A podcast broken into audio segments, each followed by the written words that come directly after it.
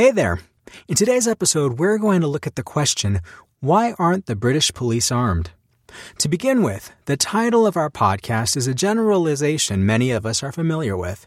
Some British police officers actually do carry weapons beyond the traditional police baton. So, what exactly is the situation? Let's start with some numbers. In the UK, less than 5% of the police are armed, and these weapons are rarely used. For example, in 2017, out of 15,000 armed police operations, shots were fired only seven times. Even so, this leaves 95% of police officers unarmed. But why would you keep them unarmed? In Great Britain, policing is conceived as a force that is exercised by consent. This is because the police institution is at its roots at the service of the citizens, not against them.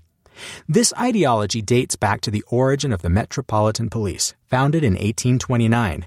At that time, public opinion, particularly attached to individual liberties, was very aware of what a state police force could become if it became severely repressive. The public feared an authoritarian drift of power. It is for this reason that the police officers originally did not wear uniforms and were equipped with batons, not traditional weaponry. Since the UK police were peacekeepers, agents of public service, they quickly became beloved by the population and by visiting cultures. They were soon dubbed Bobbies after the Minister of the Interior, Sir Robert Peel, also called Bob Peel. Hence, Bobbies. The population holds the integrity of their preventative police force in high regard, leading to the continuation of these peaceful protectors to remain primarily unarmed. But as we said, some are still armed, a trend that has been increasing in recent years. In England and Wales, there are 7,000 armed police officers. Going against the UK trend, all of Northern Ireland's police force is armed.